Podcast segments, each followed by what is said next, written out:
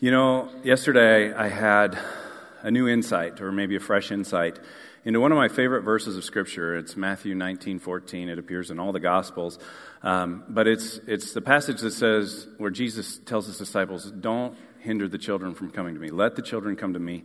Do not hinder them, for the kingdom of heaven belongs to such as these. And I've reflected on that last phrase for years. Uh, particularly since I started having children. There, that phrase takes on new meaning when you get to watch a child and you see children at different stages and phases of life. And yesterday morning, um, I had a new insight into that passage of Scripture. And the kid on the screen behind me is Owen. Many of you prayed for him right at the beginning of the year. He was in the ICU for several days with a big respiratory virus infection and asthma, and he's pulled through and doing great with that. So thank you for your prayers.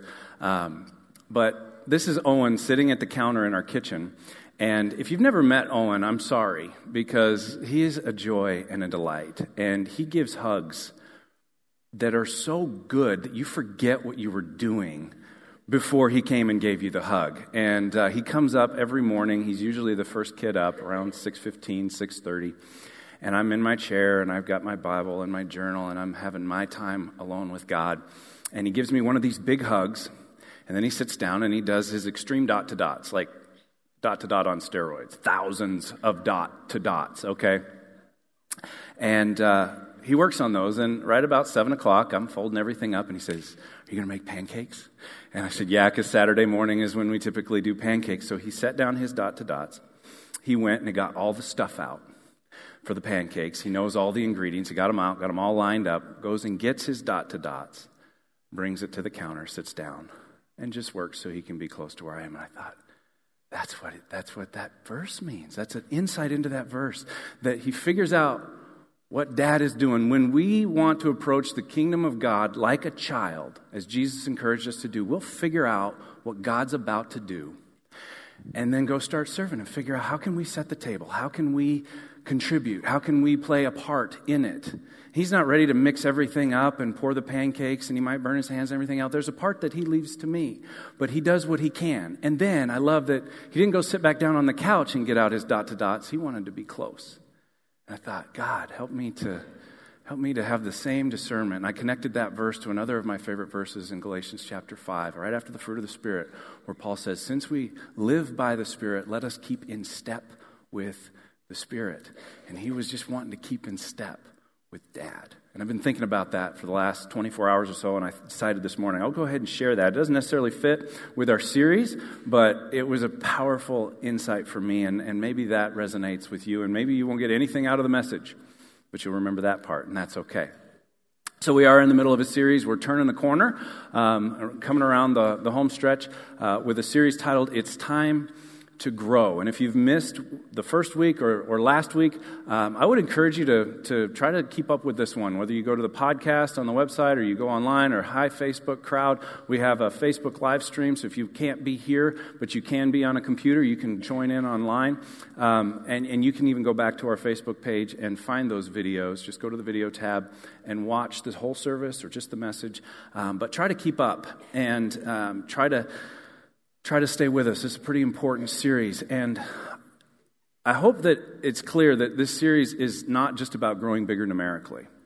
I hope that that's not the impression that anybody has. Well, Pastor wants the church to get bigger so he'll feel better about himself. I want the church to get bigger, but the series is about your personal growth and our corporate growth.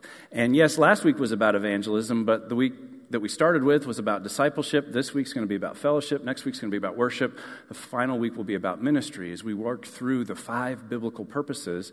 And my conviction is that these are things that every Christian should be engaged in on a regular basis. If we are followers of Christ, then we are engaged in discipleship, evangelism, fellowship, worship, and ministry on a regular basis.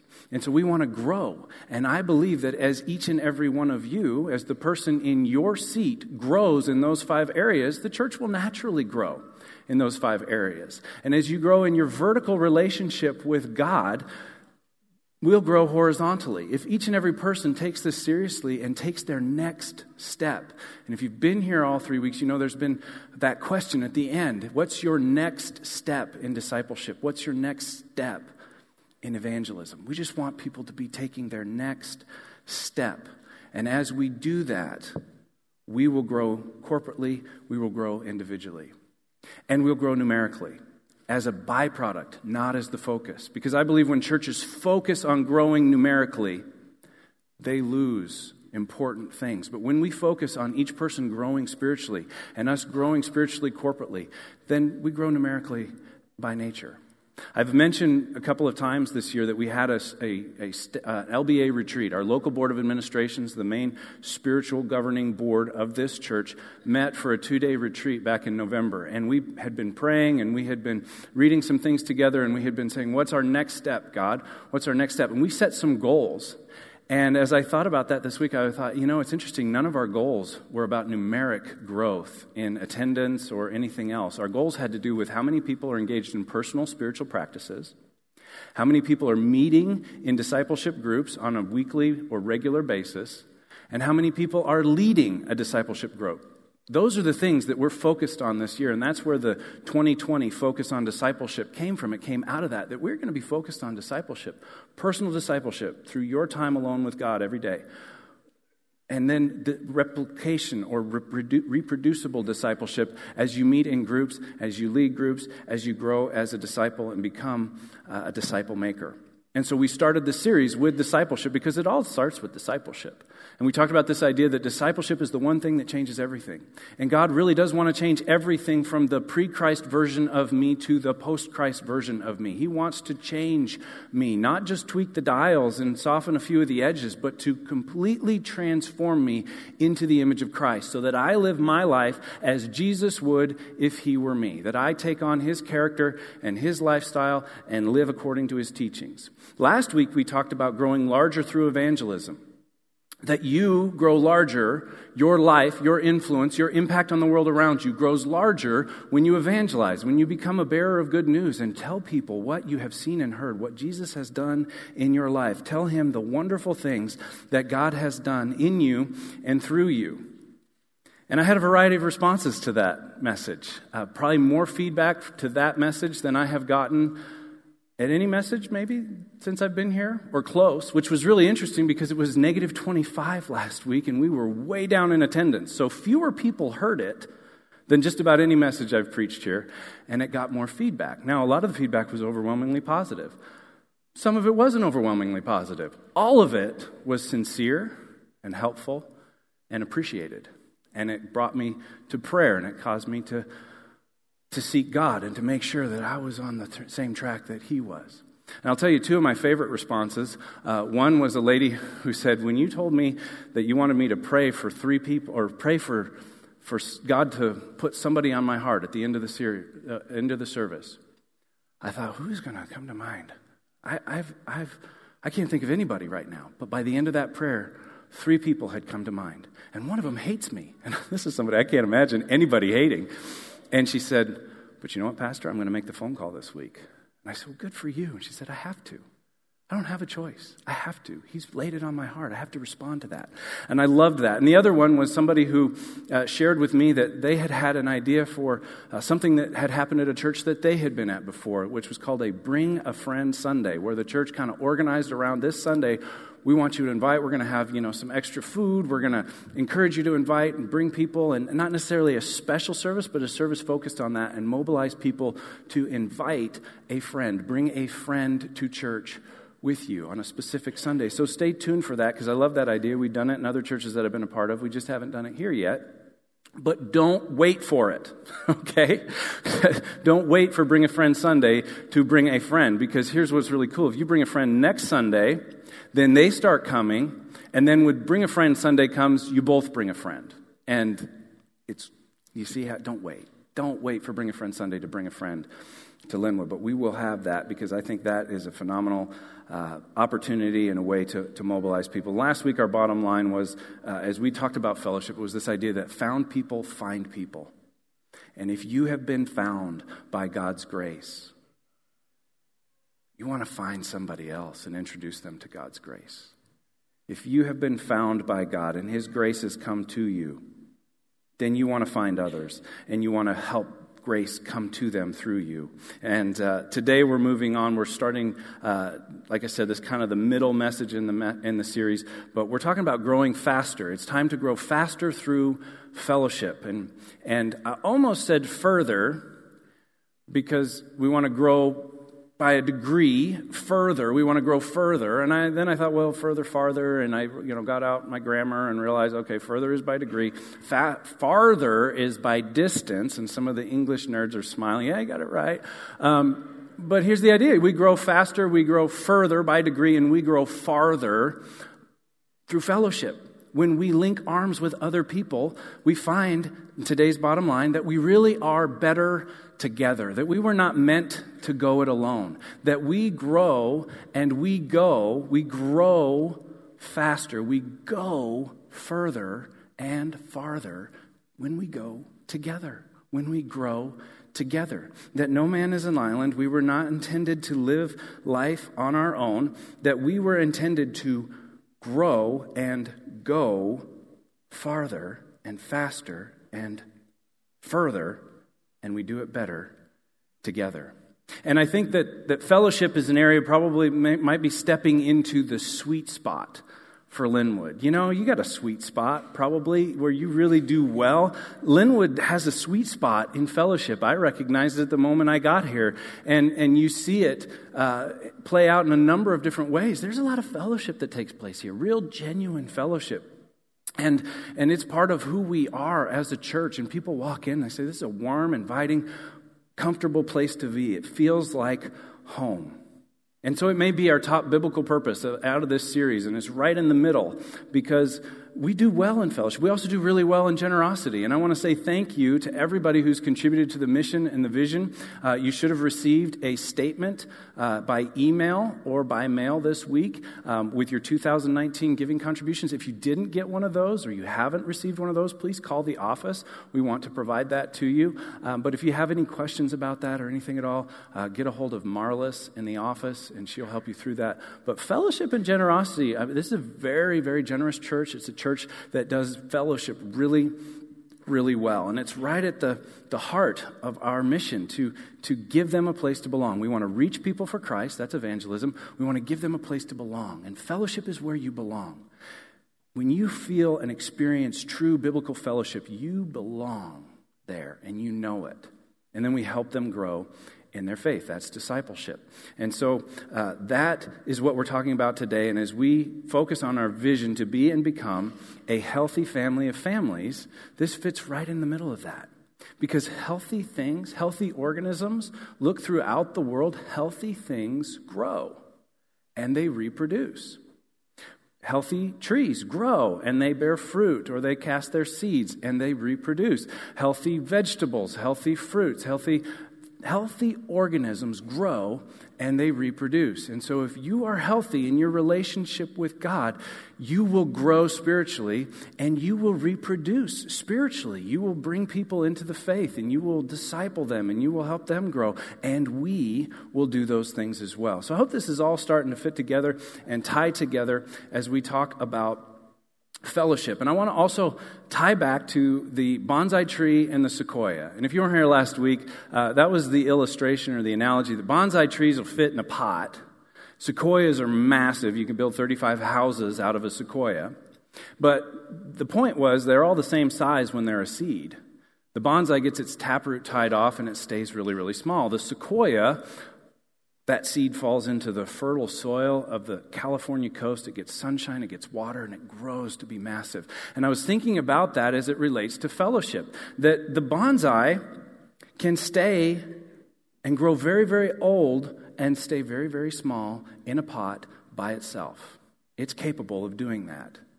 But you cannot make a sequoia on its own. It's impossible. You cannot go plant a sequoia seed in the South Dakota prairie and end up with a General Sherman that's 280 feet tall. The sequoias need each other. They need the ecosystem. They need the fertilizer, the fertile soil that has fallen as the leaves have fallen year after year, and the ferns and, and, and that whole thing. They're all interconnected. And you don't get a sequoia on its own. You get them in forests, you get them in groups. And that's another illustration that we are better together. Sequoias are better together, and they grow higher and faster when they grow together. And that's who we want to be, and that's what we want to be. I want you to turn to Acts chapter 2. We've been spending a little time in Acts chapter 2 each week, and this passage at the end of Acts chapter 2, verses 42 through 46, it talks about fellowship more in that passage than any of the other biblical purposes. And so I want to highlight a few of those, and then we'll look at uh, a passage from 1 John and start to, uh, to pick that apart. But uh, verse 42 kicks it off, and we're told that the that these apostles, the early church, the first disciples, they devoted themselves to the apostles' teaching and to the fellowship. They were devoted to the fellowship, to the breaking of bread, and to prayer. So it's good to define terms and to understand words. And when we talk about fellowship, we're, we're not talking about coffee and cookies, okay? If fellowship was limited to coffee and cookies and lunch after church, then the message would be titled Growing Fatter Through Fellowship, right? Because we just eat. No, we're, gonna, we're so devoted to fellowship. We got to go fellowship with people. We got to eat. People turn it into a verb in church. They, they don't talk about fellowship as a noun. They talk, we're to fellowship together, right? And, and we're to go and eat. That's usually what that means. There's almost always food involved in church fellowship, but fellowship is so much more, so much more than coffee and cookies. Fellowship is where you belong, it involves partnership and contributory help or participation. You participate in something together. That's fellowship. There's fellowship involved as you contribute to each other and help each other. There should be fellowship in our families and in our homes and in our marriages and fellowship in the workplace as we contribute and participate together and we share things in common. And so, communion, when we take and partake of communion. We're partaking, and there's fellowship, and we're participating in it together, and we're sharing it in common, and, and we're uh, contributing in that. And so there's a word picture involved in fellowship, in our English word of fellowship, and that's the idea of two fellows in the same ship. Two fellows in the same ship and they're rowing together and they go a lot faster and you know it's more than twice as fast if they both get in sync and are rowing together. Have you ever noticed that? That's that's fellowship. That's participatory help. That's contribution. That's participation. That's sharing in common. And so keep that in mind as we talk about fellowship and this idea that we really are better together. When we link arms and go at the same go at the same target at the same pace we are better together. We get there faster. We get there um, better and, and more in sync with each other. And if you skip down to verse 44 through 46, you see a description of the fellowship that they were devoted to. Way beyond coffee and cookies. They, we read that all the believers were together and had everything in common. Selling their possessions and goods, they gave to anyone as he had need. Every day, they continued to meet together in the temple courts. They broke bread in their homes and ate together with glad and sincere hearts. That's the fellowship that they were devoted to. And it's sort of a restoration of the original vision for Israel.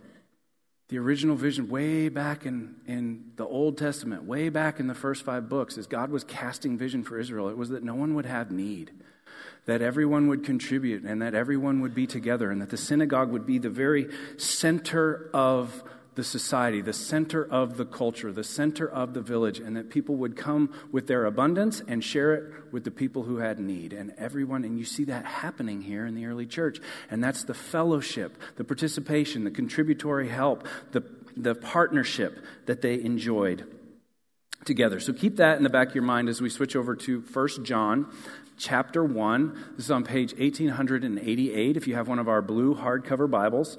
And this is a perfect trans, trans, uh, transition from evangelism to fellowship. So last week we talked about evangelism. This week we're talking about fellowship. John gives us a perfect transition in five verses from evangelism to fellowship. And so I'm going to read uh, verse 3 and 4, and then we'll stop, and then we'll read 5 and 6 and stop, and then we'll finish it up in verse 7. But in verse 3, he says this He says, We proclaim to you what we have seen and heard. That's evangelism. That's being a witness for Christ. When Jesus says in Acts 1 8, You will be my witnesses in Jerusalem, Judea, and the other ends of the earth. He's saying, You will be my witnesses. Not you should be, not you ought to be, not I wish you would. You will be. You'll either be good witnesses or you'll be bad witnesses, but you're going to be my witnesses. You're going to tell what you have seen and heard. John is starting with that. We proclaim to you what we have seen and heard so that. If you haven't heard me say this before, every time you see a so that or a therefore in your Bible, circle it. Because God's making the application of truth very simple for you. You, you need to pay attention to so that's. So that you also may have fellowship with us. And our fellowship is with the Father and with His Son, Jesus Christ. We write this to make our joy complete. So let's pause right here and let's look at this idea that John has just given us three purposes for proclamation, for proclaiming, for being a witness of what we have seen and heard. He gives us three purposes for proclamations, and I believe they contain with them three levels of experience in our spiritual lives. The first one is that we would have fellowship with one another. Did you catch that on the second half of verse 3? So that you also may have fellowship with us. That's the first purpose for proclaiming what we've seen and heard, that others might have fellowship with us, that we would have fellowship one with another. That the gospel message binds people together. And when grace moves into your heart and it's moved into the heart of the person next to you, you have fellowship with each other. You have something in common. You have a partnership in that. And so the second purpose of proclamation is fellowship with God. This is the next phrase that he makes. He says, And our fellowship is with the Father and with his Son. So the first is you and I have fellowship one with another. But because my fellowship's with God, once you have fellowship with me, now we have fellowship with God. You see, this is called church growth. This is called spiritual growth in the life of another person. That the Father and the Son mediate this fellowship that we now both enjoy with God because you and I have fellowship with each other and we have fellowship with God. This is the vertical and the horizontal. I think that's why the emblem of Christianity is still and always will be the cross because it highlights that vertical God coming to earth to save us on a divine rescue mission and then sending us out to save everyone else. And so when grace comes to you and moves into your heart, it's not to be a cistern that you just accumulate all that love and grace and mercy, it's to flow through you to someone else, to move out horizontally from your life. And so that's the second purpose, is that we would have fellowship with God as we have fellowship with each other. And the third purpose is complete joy. How many of you would like complete joy? Just a few? Maybe a few more hands? If you think about it, do you want complete joy? I do. We used to sing this song in this little church that we would go to on Sunday nights. And uh, it was Brenda and Glenda. Can't make this up. Brenda and Glinda. One was on the organ, one was on the piano. And neither of them had ever had a, a, a minute of formal musical instruction. But they could play all these hymns by ear. They had just grown up in the church. They were in their 60s or 70s, and they'd go pounding away on the organ and the piano, and they would sing this song called Joy Unspeakable and Full of Glory. Oh, the half has never yet been told. How many of you know that song? Yeah, quite a few. Maybe we need to do it here, Michael. That's quite a few. We could, we could do joy unspeakable. And I love that idea that, that there is a joy available to us in a relationship with God and in fellowship with each other that is unspeakable and it's full of glory and the half has never yet been told. That song was written a long time ago. I don't think it's been told yet. I still don't think we have told the half of the glory of the joy that is available to us. And John is saying, We're writing this to you so that you can have fellowship with us, we can have fellowship with God, and we together can have complete joy.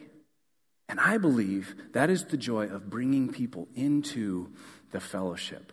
I believe that is the joy of watching somebody that you invited, that you shared, that you witnessed to come up out of the waters of, of baptism transformed by the grace of God, making a public profession of their faith.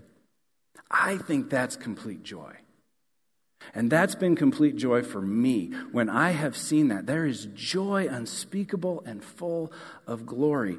And it fits that, that we have fellowship with each other, we have fellowship with God, we have complete joy when we bring people into that fellowship, when we watch that fellowship grow. And it, it, it ties right into the mission uh, of Linwood Church that Pastor Zach shared at the beginning here in the welcome. We proclaim salvation. We proclaim that is reaching people for Christ. That's evangelism. We create belonging. We give people a place to belong. That is fellowship. And we help them grow in their faith. That is discipleship. You see how that fits together. That's the big three here. We want to be evangelizing, we want to be providing a place where people can belong, participate, have partnership, experience that together, and grow in their faith. So that's all in verse 3 and 4. Then verse 5 and 6 kind of expands upon that and this idea or this language that is he, he calls walking in the light he says this is the message we have heard from him and declare to you God is light. In him there is no darkness at all. If we claim to have fellowship with him, yet walk in darkness, we lie and do not live by the truth. Now, light symbolizes many things. Light symbolizes knowledge, it symbolizes purity, it symbolizes God. If you remember the first thing, first day of creation, let there be light. And we're told in the very end of Scripture that there's light in, in heaven, there's light in the land of eternity, light that casts no shadow, pure light. So as I move around the stage, I can see shadows because each light bulb that is meant to illuminate me casts a shadow. But the light in heaven does not cast shadows, it's a pure, perfect light. That is God. There is no darkness in Him at all. And this highlights the reality of God in spiritual perfection, moral excellence, and his utter transcendence. That's why light is so perfect. That light, pure, unfiltered light, is a great representation of God because of his moral excellence, his spiritual perfection, his utter transcendence. And so God and darkness are incompatible. They, they have irreconcilable differences. They, they do not mix, they do not mingle together. God is light, and if we follow him, then we are to walk in the light. And if we claim to have fellowship with him, this is all about holiness. If we claim to have fellowship with him, but we walk in darkness, then we're lying. We're lying to ourselves and we're lying to the people around us. So he's, he's talking about holiness. First, he talks about proclamation, the fellowship we have with each other, the fellowship we have with God, making our joy complete. Then he makes sure that we don't miss out on the call to holiness, that we are called to live holy and righteous lives, that we don't just bring sin into our relationship with God and expect him to tolerate it. He wants to change us, he wants to make us like himself. And then, verse 7 if we walk in the light as he is in the light, we have fellowship with one another, and the blood of Jesus, his Son, purifies us from all sin. When we walk in the light together, and we walk and have fellowship with each other and fellowship with God, then we experience salvation. We experience salvation followed by forgiveness, accompanied by forgiveness. We experience the justification that it's like we never sinned, justified, never sinned. It's just as if I'd never sinned. That's the idea of justification, but he doesn't leave us there. He moves on to sanctification, making us holy, making us like Jesus as we walk in the light. And we walk better in the light when we walk together in the light. That's the point behind fellowship, that it all starts with the fellowship we experience together, that, that when you're overcoming sin and you're overcoming temptation and you're overcoming your past and you're overcoming the things you did and the things that were done to you, you do that better with other people that are going through the same process. You do that better as you link arms with other people who are on the same page. If you just keep going back to the, all the same old places that you went before Christ, you're going to get tripped up. You're going to get led astray. You're not necessarily going to walk in the light. But when you link arms with others and you walk in the light together and you experience fellowship together and you experience fellowship to God, with God, you experience the sanctification and the transformation that He desires for us to have. That's why our bottom line is we really are better together. Rather than walking alone in the dark, we link arms and we walk together in the light. We resist temptation. We build accountability. We support one another. We pray for one another. We confess to one another that we may be healed. And so you can start a good habit and break a bad habit much better when you got a buddy. If you want to start working out, you find somebody that'll go to the gym with you. You know they're going to be waiting for you at 5:30 a.m. They're going to be ticked if you don't show up. So you get up. And they were thinking the same thing. Well, he's going to be there if I don't come. Well, truth is you both wanted to quit, but you both came because you were going together, because you were participating. You had a partnership together. And so you want to break a bad habit. You want to lose some weight. You want to go on a diet. You want to quit cussing. Whatever the case may be, if you want to break a bad habit, you do that better Together, you build some accountability in. You have somebody praying for you, have somebody checking in with you, and you do better. You grow faster when you grow together. And so I want to highlight, we talked about this in the first week. A lot of you picked up a banding together journal. I hope that you've been working on this. I've been loving this journal, by the way, and really enjoying thinking through and pointing out, like asking God to speak to me about something that I just read and apply that to my life. And, and so I hope that you're in the journal. I want to highlight a couple of, of uh, things that are available in the journal and the ways in which this journal really combines discipleship, fellowship, and evangelism. The first three things that we've talked about in this series, because it's all built right into this that you have a personal time that you spend with God, and that's growing you as a disciple. That's growing you in your vertical relationship with God, one on one as a child of God. You spend time in that.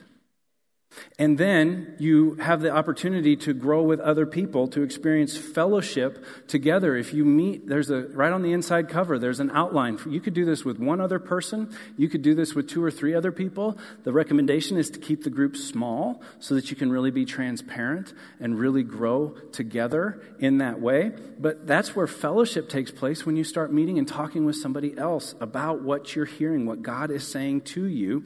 And in every meeting, right at the bottom, prayer for the lost. That's evangelism. That there is a focus built into this to pray for lost people. And in the back, there is a really cool just prayer list where you can write down the things that you're praying for.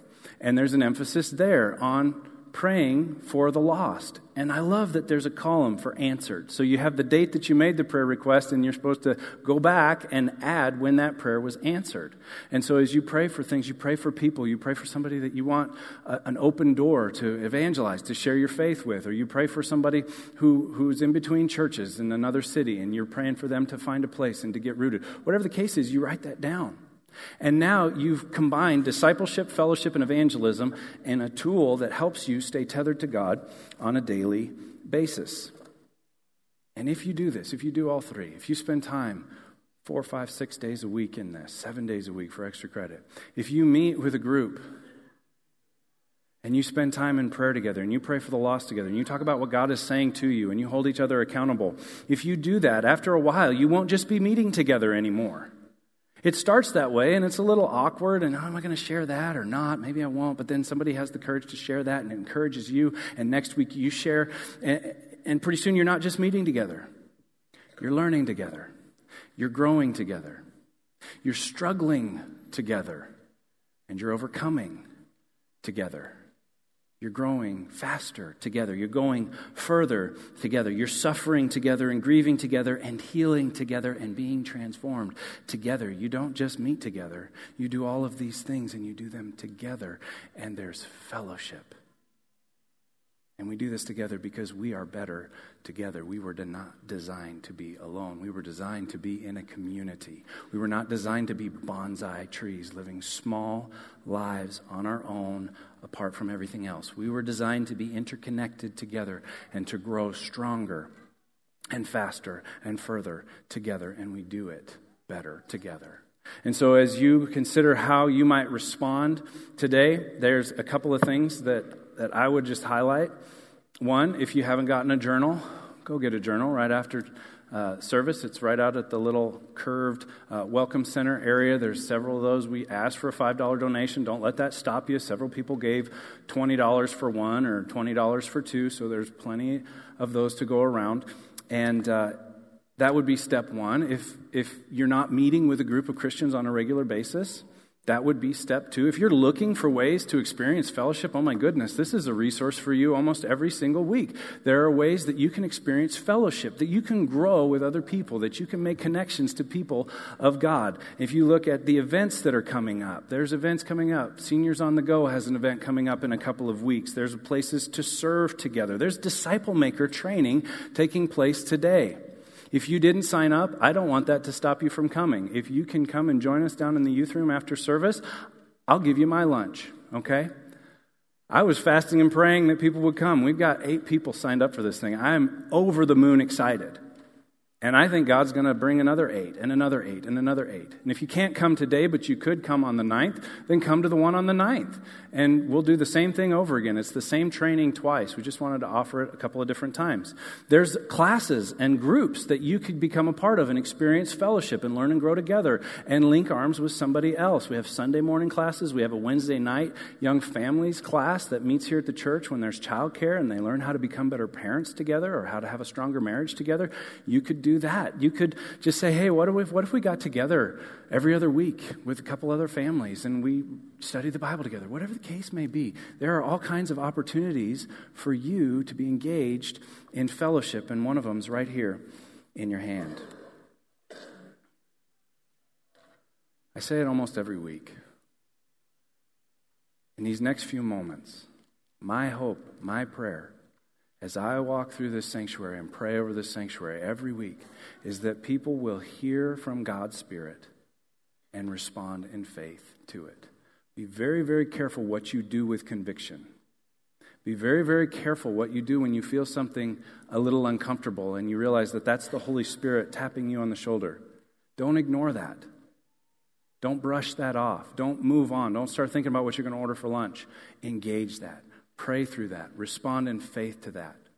Because we all have a next step. We have a next step in discipleship, a next step in evangelism, a next step in fellowship. What's yours? You can come and pray at one of the altars. You can go to the outside altar. Somebody will pray with you. You can put a prayer request on the cross. However, you choose to respond, make sure you respond in faith. Lean into what God is saying to you. Would you bow with me as we pray? Heavenly Father, we love you. We love your word. We thank you for teaching us through your word and for inviting us to be in fellowship not only with one another, Lord, but with you. That we can actually have a personal relationship with the God of the universe should blow our minds every single day. That you desire that. That you want us to bring everything to you. And that you want us to make an impact for your kingdom.